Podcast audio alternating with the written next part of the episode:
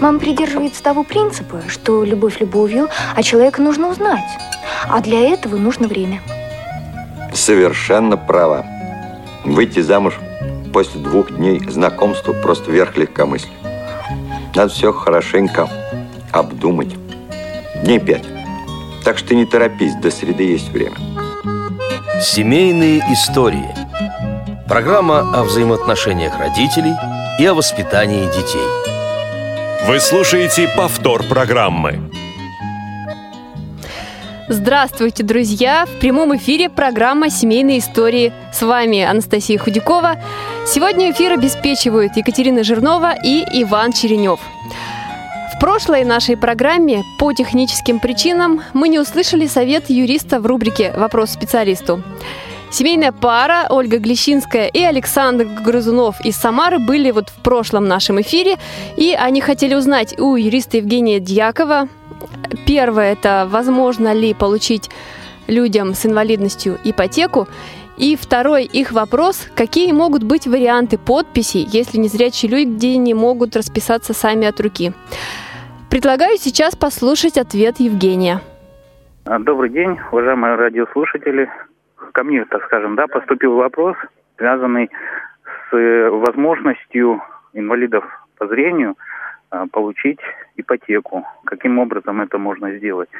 Здесь варианты какие могут быть? Дело-то в том, что у нас законодательно а, не закреплено некая обязанность да, банков а, выдавать ипотеку. То есть банк, он в любом случае ориентируется на материальную состоятельность заемщика, а какие-то моменты, связанные, допустим, со здоровьем, там они, конечно, не обозначены. Но, в принципе, а, это возможно. Любой банк смотрит на материальную, так скажем, составляющую и возможность кредитора оплачивать ипотечный кредит. Поэтому в некотором плане даже человек с инвалидностью а, может быть для них более привлекателен, для банка я имею в виду, а если это еще и работающий э, инвалид, то привлекательность для банка будет а, более, потому что здесь не только он имеет зарплату, но и гарантированный доход в виде пенсии. Конечно, не каждый банк соглашается пойти на э, работу с человеком с инвалидностью, но такие банки есть. Я знаю, например, вот у нас в регионе э, Сбербанк, он работает такой категории населения, и у меня есть знакомые, которые получили ипотеку в банке и благополучно ее оплачивают. Но заставить банк выдать вам ипотеку, здесь, конечно, так скажем, законодательно так не закреплено подобной обязанности у банка выдавать ипотеку а, лицам, имеющим инвалидность. Но, в принципе, а, это возможно. Второй вопрос у нас звучал о том, что также человек, имеющий инвалидность, каким образом он может расписываться в документах при совершении каких-либо сделок. И если у нас тоже законодательно закреплено ли какое-то положение о том, что он, например, может пользоваться факсимильной подписью, если сам собственноручно не может расписаться в каком-то документе. А, гражданский кодекс у нас предусматривает а, в этом случае вариант, что если человек в силу состояния здоровья не может собственноручно расписаться, то он имеет право выдать а, нотариальную доверенность лицу, которому доверяет это сделать за него. Но в этом случае этот человек должен обратиться к нотариусу и чтобы нотариус выдал доверенность э, третьему лицу для совершения э, вот этих сделок за лицо, имеющее инвалидность. Тоже здесь можно сказать о том, что у нас законодательно не закреплено э, пользование факсимильной подписью. Дело-то в том, что у нас законом предусмотрено Э, использования факсимильной подписи в договорных отношениях. Если, например, другая сторона согласна, и у вас в договоре будет прописано а, о том, что вы можете пользоваться факсимильной подписью, и она будет приравниваться к вашей собственноручной,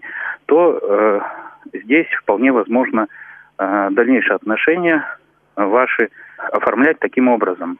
Также у нас существует закон о об информации, информатизации и защите информации, который также предусматривает наличие, например, электронно-цифровой подписи. Но это, как правило, а, значит, у нас касается юридических лиц. Конечно, и физическое лицо может иметь, а, получить, так скажем, на себя электронно-цифровую подпись, но, как вы понимаете, использование электронно-цифровой подписи, оно, конечно, ограничено. То есть, если, например, бумажный вариант договора, то, конечно, ее сложно будет, ну, невозможно будет подписать электронно-цифровой подписью. То есть, здесь необходимо будет свои а, договорные отношения каким-то образом фиксировать в электронном виде. А в электронном виде, значит, пока, так скажем, у нас не распространено наличие вот этих договоров между гражданами, например. И поэтому многие сделки, в том числе, например, вот у меня знакомый, ему понадобилось, он тоже имеет э, инвалидность первой группы по зрению, и ему э, потребовалось при приватизации квартиры подписывать договор э, в органах Росреестра. Соответственно, ему просто-напросто пришлось все-таки оформлять эту нотариальную доверенность, чтобы за него этот договор мог подписать другой человек. И здесь, конечно, можно говорить о том, что, конечно, мы заставить э, не можем с точки зрения закона, например, какие-то организации принимать например, вашу факсимильную подпись. Ну вот знаю, что тот же, допустим, Сбербанк, раз уж мы о нем говорили, э, в нашем регионе, он допускает подобные ситуации, когда человеку с инвалидностью необходимо получить какие-то деньги, снять или положить на счет. У них э, была внутренняя инструкция, которая позволяла это сделать. И, в принципе, они принимают факсимильную подпись, если у них есть э, документ, подтверждающий наличие инвалидности у данного человека, ну и паспортные данные и эти документы. Вот. Но еще раз повторюсь, что законодательно у нас этот вопрос, так скажем, урегулирован только лишь статьей в Гражданском кодексе о том, что э, если в силу так скажем, ограничений по здоровью человек не может собственноручно расписаться, то это может за него сделать другое лицо, но имея нотариальную доверенность. Я благодарю Евгения Дьякова, начальника правового отдела Вологодского областного лечебно-реабилитационного центра. В день подготовки к эфиру он был очень занят на своей основной работе, но во время эфира, во время обеда, точнее, нашел несколько минут для общения с нами. Прежде чем я объявлю героев нашей программы, хотела бы отметить, что 8 июля отмечается праздник всероссийского масштаба. День семьи, любви и верности он называется. Уже в десятый раз будет отмечаться. В этот день, 8 июля, Русская Православная Церковь чтит память святых Петра и Февронии Муромских, покровителей брака на Руси. В этот день многие пары стараются связать себя узами брака. В последние годы свадьбы в этот день становятся очень популярны. Также в этот день во многих городах проходят празднования Дня семьи много будет и детских мероприятий. В связи с чем я призываю вас, дорогие наши радиослушатели, рассказать в эфире о том, что будет проходить в вашем городе, в вашей региональной организации. Ждем ответов и вопросов по телефону прямого эфира 8 800 700 ровно 1645, skype radio.voz, номер для смс-сообщений 8 903 707 26 71. Может, в каких-то из этих мероприятий и вы будете участвовать. Добавлю, что в конце эфира нам расскажут о том, какие мероприятия готовятся в одной из местных организаций общества слепых. Какой это регион, пока говорить не буду, раскрою секрет в конце программы.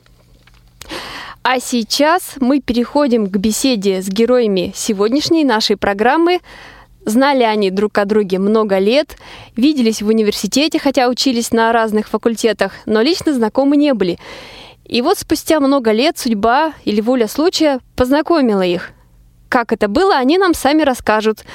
Ирина и Артур Алиевы из Тюмени сегодня герои нашей программы. Здравствуйте, Ирина. Здравствуйте, Артур. Здравствуйте. Здравствуйте. Спасибо огромное, что нашли время поучаствовать сегодня в нашей программе. Мой первый вопрос к Артуру. Артур, расскажите, где вы повстречали Ирину? И как это произошло? А, ну, вообще я об Ирине уже немало слышал, а, когда я в университете учился, а потом, когда пришел во Всероссийское общество слепых. И на одном из мероприятий э, так сложилось, что мы познакомились уже э, поближе и начали общаться постепенно. И, соответственно, потом еще прошло э, мероприятие, в котором мы уже вместе участвовали, и после этого наши отношения стали еще ближе. Угу. А скажите, вот э, история с тем, как вы помогли Ирине починить компьютер, это когда было? До э, мероприятий каких-то или после уже? Это уже было после мероприятия, то есть вот в котором мы вместе поучаствовали. И она однажды мне сказала, что у нее с компьютером есть определенные проблемы. Ну и я, естественно, вызвался помочь. Угу. Хорошо, а вы отметили, что Ирина, ну, а, слышали о Ирине много э, раз, да, ранее, до того, как познакомились. От кого слышали, о чем рассказывали, э, может быть, коллеги? А, да, это коллеги. Э, дело в том, что Ирина у нас еще э, очень любит участвовать в различных мероприятиях, и э, в основном это были отзывы про КВН. То есть рассказывали те, кто участвовали с ней, члены нашего общества. И, соответственно, много положительных отзывов я не слышал. Хорошо. Ирина? Ну, я на самом деле слышала не так много. То есть единственное, что я слышала, что вот скромный мальчик, ну, мужчина, так, вот, что он, он скромный, умный, а я умных людей люблю. То есть у меня прям вот, э, не знаю, то есть вот, знаете, бывает, что нужно какой-то голубоглазый, длинноногий, там, широкоплечий. Вот меня все это не привлекает. У меня главное ум. Вот, и, собственно говоря, вот это, видимо, и меня сподвигло поближе познакомиться с товарищем. Значит, вам понравился в Артуре ум. На это вы обратили внимание. Ну да, то есть э, какие-то такие знания, которые, в общем-то, мне по жизни нужны как женщине, как человеку, поэтому я посчитала необходимым для себя такого человека даже сначала с практической точки зрения, но потом, естественно, это какие-то все душевные переживания, не переживания хорошие перешло, и, собственно говоря, закрутилось. Хорошо. Артур, а на что вы обратили внимание, когда познакомились с Ириной? На что я обратил внимание?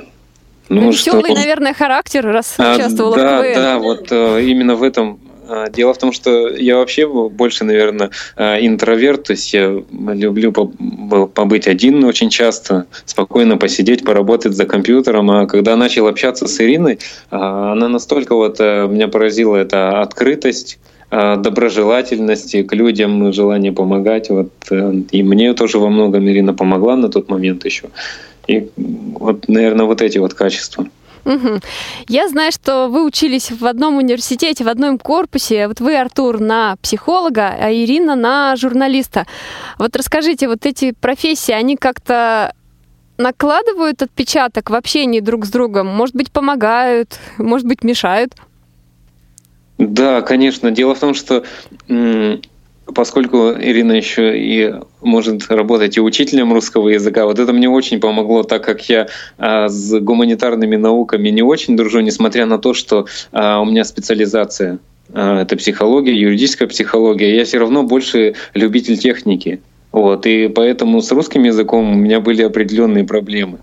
И Ирина как раз вот э, учила меня тоже многому, потому что я-то думал, когда закончил школу, э, что теперь я все знаю, потом, когда я пришел в университет, там еще русский язык для меня с другой стороны открылся, ну и, соответственно, когда уже с Ириной познакомился, я узнал еще много нового. Хорошо, Ирина, а что скажете вы, как э, вам живется с психологом? Ну, на самом деле, Артур почему-то говорит, что у него диплом психолога. Таковым он себя не считает, да, Артур? Да, у меня просто в дипломе так написано. Ну, я не знаю, как под природой такой человек, он очень хорошо э, чувствует людей, понимает людей именно с первого раза. Я вот таким, к сожалению, качеством не обладаю, то есть я не чувствую совершенно людей. Для меня изначально они все хорошие, добрые, позитивные. А вот Артур, он сразу вот четко определяет, причем это не просто качество, которое он говорит, ну да, вот он хороший, ну да, он смелый, он именно какие-то четкие качества указывает, которые впоследствии действительно видишь, действительно, да, человек такой. А, и вот по жизни, почему вот мне он помогает даже не как психолог, как человек, может быть, быть, это образование наложил на него, может быть, это просто вот он сам по себе такой, такая личность. А, я очень эмоциональная, я могу очень, скоропости... очень скоро принимать быстрые решения и необдуманные. Но это может быть каждая женщина действительно. Скоропалительные. Скоропалительный, да-да-да. Спасибо. Вот. Вот. А он как-то все, он быстренько меня устанавливает. Вот, Ирина, вот так, вот так, наверное, вот так лучше. Подумай, посиди, вот, пожалуйста, не, ну, как бы сейчас не надо вот э, бежать это делать. Посиди еще 10 минут, выдохни и тогда действительно рациональное решение приходит немножко позже. Я ему за это очень сильно благодарна, потому что ежедневно я вот не могу, у меня вот постоянно выплески какие-то эмоции, а он меня устаканивает, так скажем. Хорошо, а скажите, вы уже где-то лет пять, да, наверное, вместе? Ну да, пять лет как раз вот и будет. В ноябре у нас будет своя пять лет. Ага.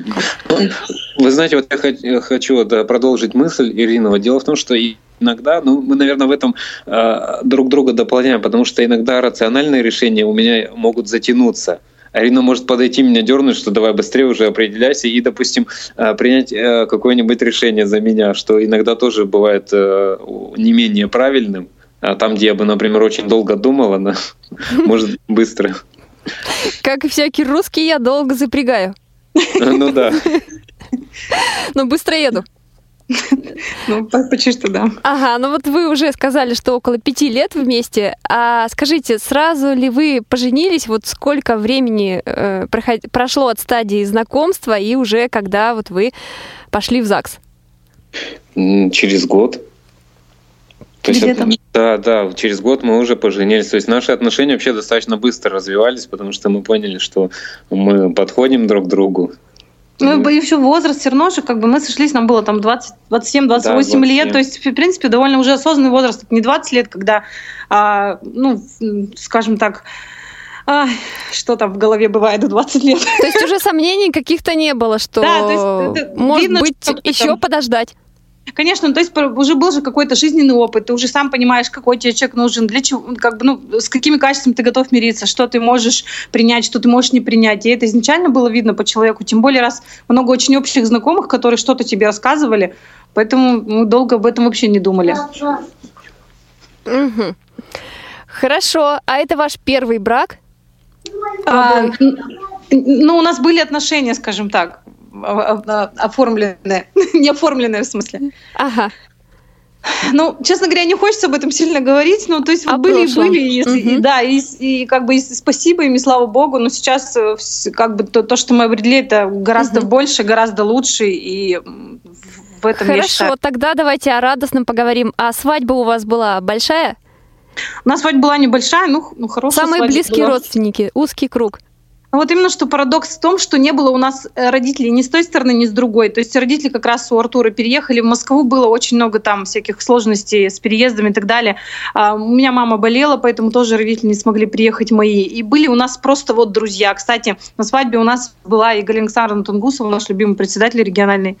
И, угу. и местный председатель тоже был Тюменской организации. Угу председатели э, организации были какие-то напутственные да. слова, они вам сказали?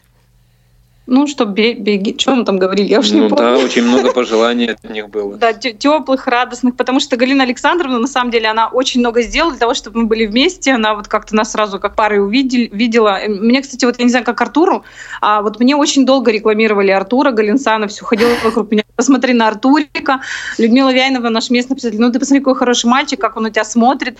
Я уж не знаю, как он меня там смотрел, не смотрел, я так ну вот они меня прям вот рекламировали долгое время, Артурика. Вот. Угу. Хорошо. А у меня сразу вопрос к Артуру возник, да? Вот вас так рекламировали, Ирина рассказывает. А вы не пытались как-то вот так подойти и начать завязывать отношения? Вначале дружеские, потом уже там более серьезные. А, да, я трудно мне сказать. Дело в том, что я вообще очень редко в жизни являлся иници... инициатором отношений. То есть я отношения строил таким образом, чтобы а, девушке казалось, что это я к ней подошел. Так. Вот, а на самом деле определенными там действиями, определенными словами можно сделать так, чтобы ко мне подошли. То есть Раскройте как... вы нам секрет, как это так? Это какие-то такие психологические уловки? Да нет, на самом деле тут никакой психологии нет. Тут в данном случае это был всего лишь компьютер. То есть я обладал определенным навыком, и э, где-то это сказал, нужно отремонтировать, ну и вот примерно так вот и завязал. Ну, все, у меня, все, у меня многие подруги убеждены, что именно Артур нас соблазнил, хотя кто его знает, кто там. Да, ну... тут большой вопрос вообще, кто кого соблазнил. Поэтому я думаю, я думаю, что это я сделал, чтобы Ирина ко мне подошла, она думает, что это. То есть мы никак еще вот сколько живем, определиться не можем, кто, кто там больше виноват. Ага. Хорошо. Интересно как. А, Скажите, прежде чем вот жениться, вы обсуждали э, вопрос, кто будет отвечать за то, кто будет ходить в магазин, кто будет готовить за распределение обязанностей? Да нет, мы же не в Америке, чтобы там и брачный контракт составлять. А, тут, понимаете, вот э, когда для меня уже в следствие это стало, когда у нас и семейные отношения, когда, в принципе, у нас отношения появились. Для меня, в общем-то, э, всегда было это распределение обязанностей. То есть то, что ты можешь сделать для того, чтобы э, разгрузить, например, свою вторую половину, чтобы дать возможность ей что-то сделать. Я это делаю там сейчас, например, пошел вынес мусор, или там она, например, начинает будет мыть пол. Я там могу пропылесосить. Дело в том, что это общее время просто экономит, если мы начинаем э, что-то делать вместе. Э, и, соответственно, за продуктами точно так же. Если один, например, выполняет свою работу, которую надо срочно сделать, то, соответственно, второй может взять на себя определенные обязанности. Ну, у меня только готовка неважно получается. То есть я могу приготовить, это будет как минимум съедобно, но насчет вкусно это будет под большим сомнением. Ну и как, вы знаете, мы всегда говорим, что дома, в принципе, яйца, молоко всегда в холодильнике, омлет каждый может себе сварганить. Ничего угу. там сложного нет. Угу. А я знаю, что вы активно участвуете в мероприятиях, которые проходят и в регионе, и, наверное, на общероссийские какие-то ездите молодежные форумы. Да, ну да, мы, мы, мы даже иногда не, не сколько вот вроде хочется уже отдохнуть, а у нас все равно вот давайте, ребята, давайте. То есть Галина Александровна у нас вот э, постоянно с, с различными вот мероприятиями говорит, ребят, ну никто, кто, кто как не вы. Ага. вот, а вы тоже везде вместе ездите? Или бывает случай, когда э, кто-то из вас едет в один город, а другой едет в другой Ну, если вот, если на учебу, мы, конечно, в основном по, поодиночке ездим, поскольку у нас бабушек, дедушек рядом, рядом пока нет, поэтому все равно с кем, кто, кто-то должен оставаться с малышом. Вот. А если куда-то ехать именно на мероприятие, как будь то форум или какой-то, какой-то конкурс, я не знаю, то есть, конечно, вместе, это, ну, плечо рядом надежно, все равно же как-то угу. комфортней. Угу. А скажите, какая у вас группа по зрению? Вторая. У обоих? Угу, да. А что по дому было сложно делать, может быть, поначалу из-за ограничений по зрению? Может быть, вот в том числе и в поездках какие-то бывают э, ситуации, как вы их преодолеваете? Я даже не знаю. Ну, как мы, как мы преодолеваем? Ну, дело в том, что, видите, можно сказать, что ну, я, наверное, достаточно еще хорошо вижу, то есть по меркам вообще, насколько это можно по нашим ВОСовским считать, потому что я могу читать. И если я могу читать, соответственно, это вообще считается очень большой плюс. А в связи с тем, что появились очень а, много различной техники, то есть это высокие технологии нам в помощь, это можно сфотографировать, вот как мы делали, когда мы, а, не помню, куда мы летали, мы а, фотографировал я телефоном, и, соответственно, увеличиваешь и смотришь. Сейчас есть карты, можно э, в конце концов программы, там GPS-навигации. Да или можно же просто подойти и спросить. Э, как правило, люди все равно помогают, если есть в этом необходимость. То есть можно подойти и все узнать. Ну, особых сложностей каких-то не было. Я не помню, что прям что-то возникает конкретно. Не знаю. Даже если Артура нет, я могу ему точно так же по вайберу выслать, да, отправить или по смс он все прочитает и скажет, нет как. А что-то, если по дому делать, на ну, навыки на электрики. Но у меня есть базовые навыки, то есть поставить розетку или выключатель угу. это не проблема. Там э, заменить э, провода даже. А кто вас этому учил, Артур? Ну, я учился в интернате, а там это были вообще неотъемлемые навыки на уроках труда. Нас учили очень многому. Мы даже там и мебель собирали, но проводкой мы там не занимались, но этому нас учили на физике. То есть нам это объясняли как можно, когда не зрячий человек, там э, потрогать, если там короткое замыкание, но вообще лучше этого не делать. То есть, если провод греется, то э, это уже повод задуматься о том, что с определенной техникой, например, не в порядке. То есть, если это стиральная машина и провод очень сильно греется, то надо уже искать, может быть, это э, удлинитель слабый, либо там провода начали где-то оголяться, ослаб около розетки, либо сама розетка. Вот какие-то такие моменты. В общем-то, это несложно. Хорошо. Ну, надо сказать, да, вот Ирина... у Артура у него какой-то... Я хотела, да, я хотела у вас спросить, а потом, может быть, вы расскажете то, что вы хотели рассказать. Угу. Вот Артур уже сказал, что многому научили в интернате. Наверное, вас тоже многому научили в интернате, в том числе и готовить, там, может быть, гладить, еще каким-то моментом. Да, все, все эти навыки нам давали на уроках труда. Ну, девочка свои там были, мальчики своими. Думаю, что у каждой школе это есть, в каждом интернате. Э, естественно, базовые навыки получил, э, получила там, но потом в ходе жизни постепенно. Я, я не думаю, что это сложно для любой женщины. То есть как-то не знаю, сложности. У меня единственное, что я когда бывает, что вещь какую-то вот э, поглажу, да, поутюжу, вернее сказать, э, я могу у Артура спросить, ну, как бы хорошо, нехорошо, там, если мелкие складки. Надо сказать, что вот Артур сам себе все гладит, все, утю, все, все утюжит сам, я вообще не прикасаюсь к его вещам. Угу. А в интернате вас как-то учили, что девушка, ну вот нужно готовиться к будущей семейной жизни, девушка должна уметь вкусно готовить, э, убирать дом, там еще какие-то обязанности. Да, нам, нам постоянно, да, нам постоянно все это говорили. Я как-то всегда это очень серьезно воспринимала. Я думаю, да, да, да, это все. Бывает, что вот как-то девушки не воспринимают, ну, мужей пропускают, а я как-то прям серьезно всегда понимала, что я вот хочу быть хорошей женой, ну, насколько это возможно, да. Ну, то есть как-то прям вот хотелось, хотелось.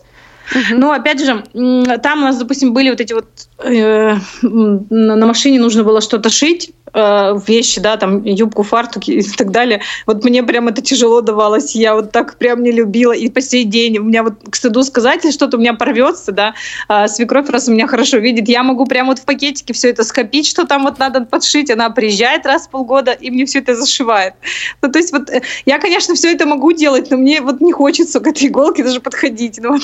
ага. да, даже порой вроде и видно, но вот не хочется, не мое это. Я лучше лишний раз статью какой-то напишу, материал какой-то оформлю. Для меня это проще. Ага, хорошо. Так, могу я уже вам следующий вопрос задать? Конечно, конечно. Да, вот поскольку вы заговорили о родителях, вот когда э, еще только на стадии знакомства и потом уже э, женитьба, родители выбор ваш одобрили? Ну, мы это точно одобрили. Да, в этом вообще никаких да, проблем не было. не было. Мы как-то хорошо сошлись так сразу. И, и э, что... А, у меня папа, помню, позвонил, когда мы только с Артуром начали встречаться. Он говорит, ну как, как тебе молодой человек? Я говорю, папа, у него руки красивые. Папа такой, это как? А я реально, ну, действительно не знала до этого, как это так. А Артур действительно, у него какие-то руки такие, ну, они длинные пальцы, он как-то все ловко делает очень, и этот сразу бросается в глаза. Человек-паук. Человек-паук. Ага. Да. Ну, мои родители вообще не были против. Мне сказали, что давно бы уже пора, надо было внуков. И вот мне мама так сказала примерно, что да, молодец, все, давай уже внуков. Да, у вас подрастает сын. А как его зовут? Альберт. Альберт. Вы как, как вы выбирали имя малышу? Хотелось, чтобы он вырос умненьким, красивым, поэтому муж как-то вот... Да, имя великого ученого как раз пришло на ум, поэтому, соответственно, так его и называли, его зовут Альберт. У вас еще получается Альберт Артурович Алиев, три буквы да, А. Да.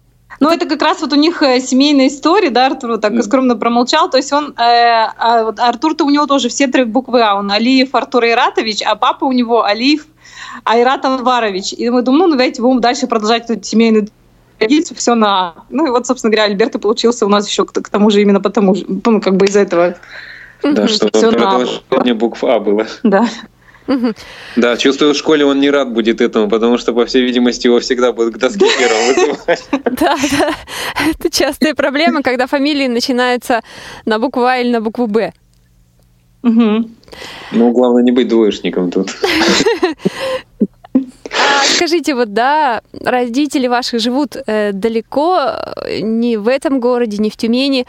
А часто ли приходится вот услугами, может быть, няни пользоваться? Вот с кем ребенка оставляете, когда куда-то уезжаете? Единственный раз у нас остался с няней, ну, заплатили мы, нам нужно было, не помню, куда идти, э, что-то такое очень важное, и мы оставили с няней. И потом мы пришли и поняли, что мы никогда в жизни больше делать этого не будем. Не то, чтобы он был у нас какой-то грязный и голодный, нет, просто что-то какие-то по каким-то ощущениям. Артур сказал, я больше себя с ребенком, с, с няней не оставлю. Пару раз он оставался с друзьями, Да, и, по- и пока не было таких ситуаций, что прям острая Прям необходимость остро, была. да. То есть, э, к счастью, у нас какая-то работа, что мы можем оторваться от рабочего места. Ну, в основном работаем дома оба, в основном. Поэтому спасибо Богу, то есть так получилось, что мы, в общем-то, не, не привязаны к месту, постоянно кто-то из нас дома и может э, за ребенком сходить куда-то, что-то сделать, с ним понянчиться и так далее. Ну, конечно, сложности были, смысле, что, конечно, хочется, чтобы мама была рядом, как-то поддержала. С другой стороны, когда нет родителей рядом, ты больше самостоятельность приобретаешь, и а, тебе же никто уже не говорит, что ты неправильно ребенка воспитываешь. Мы раньше по-другому воспитывали, а вот надо сейчас так делать, а мы вот по-другому делаем. То есть в этом плане легче, с одной стороны. Вот э, как раз в этот момент очень четко вообще осознаешь э, цену времени. Потому что э, нужно и другому дать поработать, потом с ребенком посидеть. И распределение, вот тайм-менеджмент вообще очень, кстати, приходится. Да. Я предлагаю сейчас прерваться на музыкальную паузу. Вы выбрали песню Кин. Скажите, чем она вам понравилась? А дело в том, что у нас вообще очень разные музыкальные вкусы, и мы вчера это обсуждали, потому что Ирина почему-то больше любит популярную музыку, а я не могу наоборот ее терпеть. Я больше э, люблю любитель, наверное, классики и а, рок э, российский, зарубежный. Так вот, э, эта песня у нас была в свадебном ролике, и, соответственно, она нам очень понравилась, и мы решили, что пусть тогда будет она, поскольку мы не можем найти решение. Перевод, хотя у нее такой, ну, не, очень, скажем так, веселый перевод и песни, но она красивая просто, вот и все. Мгм. А песня как называется? Ой, там что-то слишком сложно. Мы хотя вроде английским оба владеем, но что вы говорить не можем. Хорошо, давайте послушаем, и каждый определит для себя, что это. Только э, известно только Богу одному, по-моему, так, если дословно. переводе, да. Да, да. Слушаем.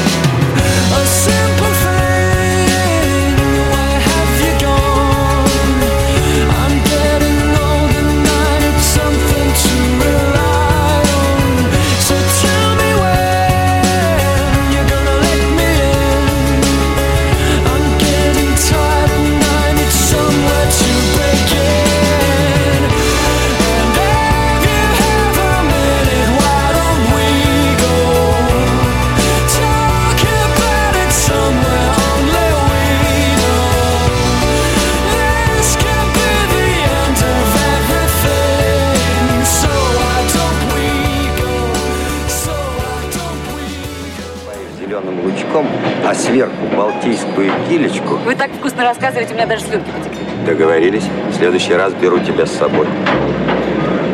Спасибо большое. Но на «ты» по-моему, еще не переходили. Так мне показалось. Так давай перейдем. Семейные истории. Программа о взаимоотношениях родителей и о воспитании детей. Вы слушаете повтор программы. Друзья, в эфире снова программа «Семейные истории». Сегодня наши герои Ирина и Артур Алиевы из Тюмени. Мы продолжаем беседу. И следующий вопрос я хотела бы задать Ирине, э, продолжить детскую тему. Ирина, скажите, а вот когда вы планировали э, рождение детей, э, ходили ли вы к специалистам и что говорили врачи? Да, Настя. А, я, извините, сначала хотела быстренько сказать, что песню -то переслушала и вспомнила, что называется место, которое известно э, нам одним, примерно так. А то не поймут неправильно. Вот. Там не, не Богу, там место, да. Да. А то за- за- затроллят, скажут, вот вообще уже не знаю. Сейчас послушала и поняла. Вот. Так, по поводу ребенка, на самом деле я никогда никуда не ходила. То есть э, ребенок у нас немножко получился раньше, чем мы этого планировали. Вот. Но знаете, вот есть такая история, всем рассказываю, она вроде бы как э, смешная, такая юмористическая, но тем не менее а, имеет место быть. Я лет 14 или 15 я ходила к окулисту, в общем-то, на плановый прием, как это было положено. И окулист пошутила, говорит, ты знаешь, вот чтобы тебе пере- перебить вот твои гены, э, раз у меня вот, как бы по наследству передается заболевание глаз, да, она мне сказала, что вообще тебе желательно бы мужа иметь, конечно, э, с такой колоритной крови, чтобы был татарин или азербайджанин, вот, чтобы была темная кровь, чтобы перебить твои вот эти глазные болячки. Ну, я, собственно говоря, да, похотала и не обратила внимания на это. Вот. И через много-много лет я встретила Артура, который по национальности татарин, и волею судьбы э, ребенок, э, как бы раз у Артура не по наследству заболевания, ребенок у нас с хо- с хорошими глазками, он так далеко видит, прямо, честно, прямо чуть-чуть не плачу, когда он что-то произносит, того, что не вижу я, и вообще ну, очень-очень далеко. То есть, ну, не, не ходили мы к доктору. Единственное, когда родился ребенок, у меня так прилично упало зрение. Ну, вот как, как есть, так есть. Что теперь уже делать? Ага, в связи с этим встает вопрос о дальнейшем планировании, да, детей. Да, но он достаточно остро встает, тут э, конфли- м, конфликт мотивов идет, но вроде бы как действительно второй ребенок нужен, да, как один ребенок в семье. А с другой стороны, как-то вот хочется с оставшимся зрением его уже полноценно воспитать. Думаешь, а вдруг еще раз э, э, родится малыш и совсем потеряю зрение, как я буду воспитывать? Потому что сейчас даже же гуляя с ним, он уже стартанет, убежит, и все, и уже за ним гонишься, бегаешь. Даже мы поэтому стараемся, как, наверное, многие слабовидящие люди, оде- одевать в яркое, да, его очень яркое, чтобы было далеко заметно. Но тем не менее, он же, вот, конечно, он понимает, что он плохо видим, но насколько он же ему Да, трудно еще осознать. Колокольчик привязать, то не поймут на площадке.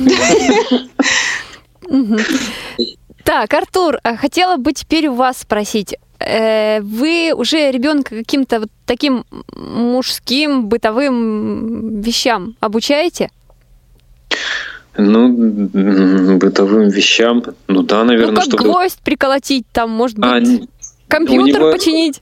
У него есть детский конструктор, а, не то чтобы конструктор, там детские Инструменты. инструменты, да, имитация взрослых. И он уже вот, э, бывает, я когда по дому что-нибудь делаю, либо гвоздь приколачиваю, либо там бурить надо стены, то, соответственно, он берет тоже свои игрушки и начинает рядом э, что-то делать. Но иногда мои инструменты пытаются утащить, поэтому они у меня все под замком. Он еще каску одевает на себя, как и Да, говорит, и да. говорит, я строитель. Да, у него есть каска специальная, а, ну, детская, и он вот ее одевает, чтобы технику безопасности не нарушать, потому что он видит, что я одеваю перчатки, Мгм. вот, и, соответственно, тоже что- вот, что-то такое одевает, очки, перчатки и... вот. Хорошо, а скажите, Альберт уже рассказывает, кем он хочет стать в будущем? Он нас заговорил достаточно поздно, в три, в три с лишним года, и поэтому пока у нас, э, ну, мы, кон- конечно, говорим предложениями, но что прям большая осознанная речь, еще, к сожалению, такого нету. То есть мы с этим работаем, и с логопедом мы сами Черепашкой пытаемся. ниндзя он хочет стать. Черепашка ниндзя, да, вот это пока единственная мечта наша. Ну и чтобы побольше роботов было вокруг. А скажите, к будущей взрослой жизни вы его как-то готовите, может быть, э, и в том числе вот о проблемах э, с, да, с заболеваниями глаз, может быть, вот э, как-то на эту тему вы с ним разговариваете? Есть ли какие-то уже что-то, может быть, говорят окружающие, и как он э, на это реагирует, задает вопросы какие-то? Да, он дело в том, что он же с самого детства в окружении в основном незрячих. Мы его на мероприятия тоже в ВОЗ а, приводили, поэтому мне кажется, у него вопросов а, не встает таких, да? Да, да. Угу. Единственное, что я думаю, когда будет уже у него подростковый период, возможно, а, будут моменты, он может быть будет нас стесняться, но посмотрим, ну, я думаю, что дальше будет. Да, это возникает у всех детей, несмотря на то, что как родители видят, не видят, как они. Часто мы стесняемся своих родителей, но потом проходит какое-то время, и, э, ну, скажем, осознанно, да, уже когда выучился и на ноги встал, когда начинаешь родителей ценить. Я думаю, что 90% все через это проходит, видят, они не видят, как зря заболевание есть, не есть. Нич- ну, ничего там нет такого. Ну, вообще мы стараемся его не эксплуатировать, потому что мы понимаем, что он лучше видит нас во многом, если, допустим, упал какой-нибудь предмет, бывают случаи, да, когда мы просим а, помочь найти, но в основном стараемся сами для того, чтобы у него уже а, с детства не откладывалось а, такой конструкт мысленный о том, что если вот родители ничего не видят, значит, что я им должен помогать. Вот я не хочу, чтобы у него такое складывалось уже с самого детства. Но Артур еще правильно, он как-то, я же, конечно, как мать, я его могу жалеть на каждом шагу, а Артур как-то пытается с самого детства уже внушить, что ты мужчина, не надо тут реветь, не распускай нюни. Ну, то есть э, по-отцовски он так э, хорошо его воспитывает, скажем так. Угу. Хорошо, а я знаю, что у вас есть вопрос к нашему специалисту, Циндема Бойко, специалист по семейной педагогике и психологии. Давайте тогда сейчас мы пообщаемся с ней. Здравствуйте, Циндема. Здравствуйте, я уже на связи с вами, так поняла, да? Да, Алло. вы нас, с нами на связи. Наши герои сегодня Ирина и Артур Алиевы из Тюмени. И у них есть к вам вопрос. Да, внимательно слушаю. Здравствуйте, да, вот как раз у нас э, вопрос по этому поводу в плане воспитания ребенка. Вот э, очень часто бывают ситуации, когда, например, э, ребенок начинает капризничать, но мы бываем в таких условиях, когда это нужно очень быстро прекратить. Так вот, э, можно там грубо что-то сказать. Вот э, я, например, понимаю, что для меня в данный момент это самая быстрая стратегия, которая приведет к результату. Но а потом, э, переосмыслив, я начинаю думать вообще о том, а правильно ли мы вообще поступаем а, по отношению к ребенку, а, что ему дать, вот э, как ему объяснить, в некоторых ситуациях, как нужно поступать, как не нужно поступать. Вот какие-то такие моменты меня вообще заставляют очень глубоко задумываться. У меня, конечно, есть вот э, а, собственные размышления по этому поводу, но хотелось бы, да, еще опыт коллег услышать. Ну, во-первых, конечно, а, я так понимаю, что разговариваю с профессиональным психологом, да? Угу. Да нет, нет, я, у меня в дипломе написано. Да, не только практически, но и теоретические знания по воспитанию. Поэтому, а, наверное, даже обращаться буду не только к литературе, но и к собственному опыту. Если у вас там а, малыш где-то еще пока прыгает и скачет, то у меня рядом совсем вот только-только уснул. Даже такой же малыш, только это внучка уже, который пять лет. И поэтому очень понятно мне вот прямо вот, вот остро ваши проблемы. Но на самом деле, насколько мы поступаем правильно или нет, это очень трудно сказать, потому что обычно все-таки мы воспитываем а, своих детей в меру вот своего понимания, в меру своего а, вот умения, как мы вот традиции, культуры, которые в семье и предположим, для какой-то семьи будет совершенно нормальным, например, э, э, схватить кусочек со стола чего-то, да, погрызть перед обедом. Для кого-то это просто недопустимо, предположим, и вести себя вот таким или иным образом. Э, тоже у каждого свое представление, да, каким хотят воспитать ребенка. Ну, вот как вы уже, Артур, то есть Артур, да, Артур. правильно да, говорили, да, что вы а, применяете, ну, воспитываете в нем настоящего мужчину. Конечно, это здорово. А, и, но в то же время учитывать, наверное, а, чувства ребенка желательно, да, а, как психолог. Я думаю, вы тоже это понимаете. Вот. И насколько правильно или неправильно мы вот поступаем по отношению к детям. Я думаю, очень важно ребенку понимать, а, почему родитель так поступил с ребенком, да, то есть мы можем иногда ребенку сказать о том, что ты знаешь, я сегодня очень устал, поэтому мне сейчас трудно э, слышать твой громкий крик или там вот твою истерику, да, вот я отдохну, и мы с тобой вместе поиграем. То есть, предположим, или еще такой момент, предположим, приходит с ревом, криком, допустим, мама там поругала, и ребенок бежит к папе. Папа, меня мама ругает, да? А ребенок должен понимать, вот, за что его ругали. И если это для него все понятно, то а, и реакция у него совершенно будет нормальной. То есть родители должны быть э, объективны, последовательны. То есть вот даже если сегодня папа вот разрешил, а завтра нет, то он должен понимать, почему. Не только потому, что я так поступил, но и то, что а, и то, что э, и у папы бывает так, другое настроение. Ну и я думаю, что вам хорошо знакомы такие советы по воспитанию э, Юль Борисовна Гиппенрейтер, наверное, да, вот там, конечно, да, э, да. Во-первых, э, она вот советует не превращать, не превращать себя в жертву а, э, ребенка, то есть, то есть, э, как сказать, я все готов отдать ради. То есть ребенок должен считаться не только с тем, что ему должны, и то, что вокруг люди, которые, которых, с которыми тоже надо считаться, да, и не пытаться ну, то, то есть вот вообще искусственно превращать себя, вот, то есть заставлять себя играть с ребенком, там искусственно э, что-то создавать условия. То есть, вас, ну, да, не исключается дополнительно специальные, конечно, занятия, игры, но в целом у ребенка воспитание, развитие происходит в процессе именно наблюдения за тем, как происходят отношения. Невольно ребенок все это видит и перенимает.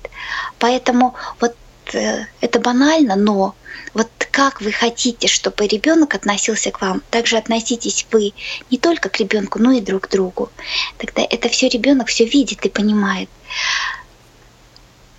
Потом очень важно, чтобы ребенок себя тоже идентифицировал, то есть э, не углубляться в то, что вот э, часто очень родители говорят, а мы пошли в садик, а мы поели, а мы там то-то и то-то. То есть ребенок обязательно должен понимать, что это он личность самостоятельная и э, имеющая свою ответственность за свои поступки. И не бойтесь, а, вот, вот э, как сказать, вот тоже а, то есть ребенок тоже должен понимать, что родители иногда бывают неправы. То есть они тоже могут э, допускать какие-то ошибки. Это на самом деле, а, я думаю, то есть это вопрос спорный. Также с Юлией Гипернерейтер можно спорить и с другими психологами. Но я думаю, что все-таки я больше склонна согласиться, что вполне ребенок может допускать, что родители могут быть иногда неправы. И тогда можно обсудить, а как было бы лучше. Ну и еще такой совет, что не стоит пугать страшным жестоким миром, но тоже это и говорить о своих чувствах, мы уже об этом поговорили, да, а вот такие ошибки, вот, которые допускают родители, очень опасно говорить, а, то есть больше не любить. То есть, вы знаете, здесь ребенок, когда вот мы часто говорим, что я больше я не буду любить, если ты там поступишь так-то, да, то ребенок видит эту фальш, потому что он понимает, что а, все равно не будут любить. И Э, то есть получается, что он эм, путается в том, можно ли, можно даже злоупотреблять, да? И, конечно, не бойтесь проявлять ласку, любовь. Ребенок все равно это все примет, и а, на самом деле он больше всего нуждается вот в этом. А, то есть именно чтобы то есть не бояться того, что вы излишне где-то проявите вот это э, внимание, ласку, да, потому что он это самое важное, эмоциональная близость родителей и играть вместе с ребенком. Часто дети даже ждут от нас не материальных каких-то э, благ, а именно вот именно того, что понимать, что их любят, они нужны кому-то, они важны, и поэтому а самое страшное это, конечно, родительское безразличие. А, поэтому лучше все-таки установить какие-то такие теплые, дружеские отношения, когда а, ребенок может доверять родителям. Угу. Циндема, ну, спасибо. Да, у нас просто время ограничено. Да, Я да, хотела да. спросить Очень у большое вам спасибо. и у Спасибо. Артура, есть ли какие-то к вам вопросы? Да, Да, давайте. В общем-то, Достаточно да, полно. достаточно популярно, все подробно объяснили. Спасибо вам большое. Очень было приятно услышать. Ну и два слова, секунды, я только скажу, что вот оберегать от проблем не стоит слишком. И потом, э, ну и все, наверное, самое главное, чтобы и не превращать вот эти вот, не строить наполеоновские планы, чтобы вдруг ребенок, чтобы не боялся не оправдать ваши надежды. Поэтому все адекватно. И понимать ваше настроение. Все. Удачи вам счастья и, конечно, чтобы воспитали здорового, умного и хорошего малыша. Спасибо. Спасибо большое. Спасибо. До свидания. Спасибо большое вам, Циндема. Это была Циндема Бойко, специалист по семейной педагогике и психологии. А у нас еще есть время, и мы продолжим нашу беседу. Вот в начале часа немножко было слышно вашего сыночка Артура. Э, что ж я оговариваюсь-то? Это, очень часто бывает, так что ничего страшного. У меня еще к вам такой вопрос. А он у вас достаточно активный, да? Да, да, да. Весь маму. А как Это в вы, этом плане. Как Все вы стены от- в его активности уже дома. как вы планируете отдых совместный? Совместный отдых. Ну, совместный отдых бывает, мы выезжаем на горячий источник. Э, Да и вообще дело в том, что э, так уже получается, что мы очень редко нам удается иногда всем вместе отдохнуть. То есть либо, допустим, э, может Ирина с ним куда-то сходить, э, либо я очень редко, либо бабушка, когда у нас бывает, а всем вместе, ну, бывает, да, отдыхаем. Ну, бывает, что дома все вместе отдыхаем, во что-нибудь играем. Ну, как-то да, мы вот очень домашние в этом плане люди. То есть для нас самый главный отдых – это дом. Мы прям все к дому сильно привязаны.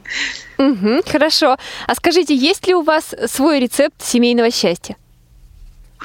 Э, Рецепт семейного счастья? Да не знаю, мне кажется, это какое-то взаимопонимание. Ну, для меня это э, прежде всего любить и, естественно, э, какие-то моменты пытаться не обращать внимания, ну что ли, не, не терпеть какое-то слово такое грубое, но тем не менее сглаживать углы, максимально стараться и поменьше выставлять свое я. Вот я, например, всегда, когда что-то хочется мне, например, вот, да, обидно бывает сказать, да, я очень сильно, у меня такой есть свой мет- метод личный, я его 20 лет использую, я начинаю очень сильно сжимать кулаки так, чтобы мне прям было больно, вот, э, и как бы в этот момент, то, что, чтобы ничего такого грубого не сказать, буквально 10 минут проходит, и все это уже куда-то улетучивается, и никаких слов не остается, в виду негативных. Мгм. Поэтому как-то себя нужно все равно сдерживать, потому что слово «не воробей» буквально сказал, через минуту уже пожалел, потом всю жизнь начинает вот это вот, я думаю, что не стоит. Лучше сдержаться. И последний вопрос, который я сегодня успею вам задать, аж- даже вернее это не вопрос, а что вы пожелаете семьям, молодым парам, которые нас слушают? Ну, я, вот лично я от себя хочу пожелать, вот э, чисто как, вот, может быть, опять же, мама, да, э, когда появляется ребенок, не забывайте про мужа. Просто многие мамы знают, что переключаются, все, это мой ребенок, вот я теперь только с ним, только ему посвящена, ни в коем случае этого делать не надо.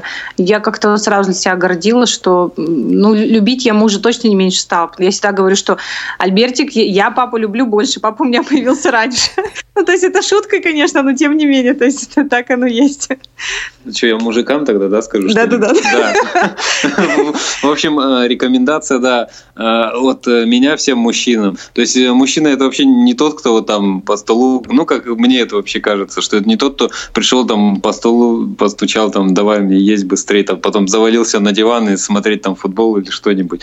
Для меня что дом это вообще вторая работа. Я вот когда прихожу с работы, а если она у меня была ненадобная, бывает и такое, потому что я не только дома, вот, э, то есть всегда дома вообще есть что делать. То есть там же и с ребенком посидеть, там же что-то по дому сделать, в магазин сходить. То есть вот э, какие-то такие, нужно вообще распределять.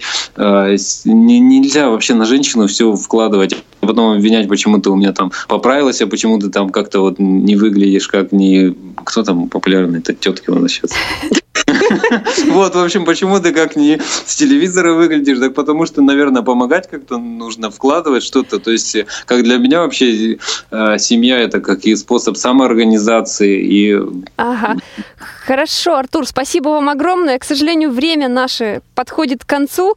Была очень интересная беседа. Спасибо, что вы сегодня нашли время поучаствовать в нашей программе. Напомню, герои наши были сегодня Ирина и Артур Алиевы из Тюмени. Мы желаем вам семейного благополучия, уюта в доме и успехов в воспитании сына. Спасибо да, большое. Спасибо. Хочется сказать, как мы счастливы, да? Как в доме 2. Всего доброго и до свидания. Да, да, спасибо, до свидания. Эфир сегодня обеспечивали Екатерина Жирнова и Иван Черенев. С вами была Анастасия Худякова. А в конце эфира хотелось бы вернуться к тому, о чем мы говорили в нашей программе в начале. 8 июля, уже в эту субботу, мы будем отмечать День семьи, любви и верности. О том, что будет проходить в Грязинском филиале Липецкой областной организации Всероссийского общества слепых. Праздник там будет проходить 13 июля. Они решили провести его немного позже. Так вот, о том, что будет сейчас что будет в этот день там проходить, нам расскажет сейчас представительница общества слепых, специалист Центральной районной библиотеки Марина Казьмина. Слушаем. Всего доброго и до свидания. В основу праздника легла легенда о святых Петре и Февронии, о их любви и верности, о всех невзгодах, перенесенных ими. Никто и ничто не смогло разлучить их. Символом праздника стала ромашка, самый любимый цветок влюбленных.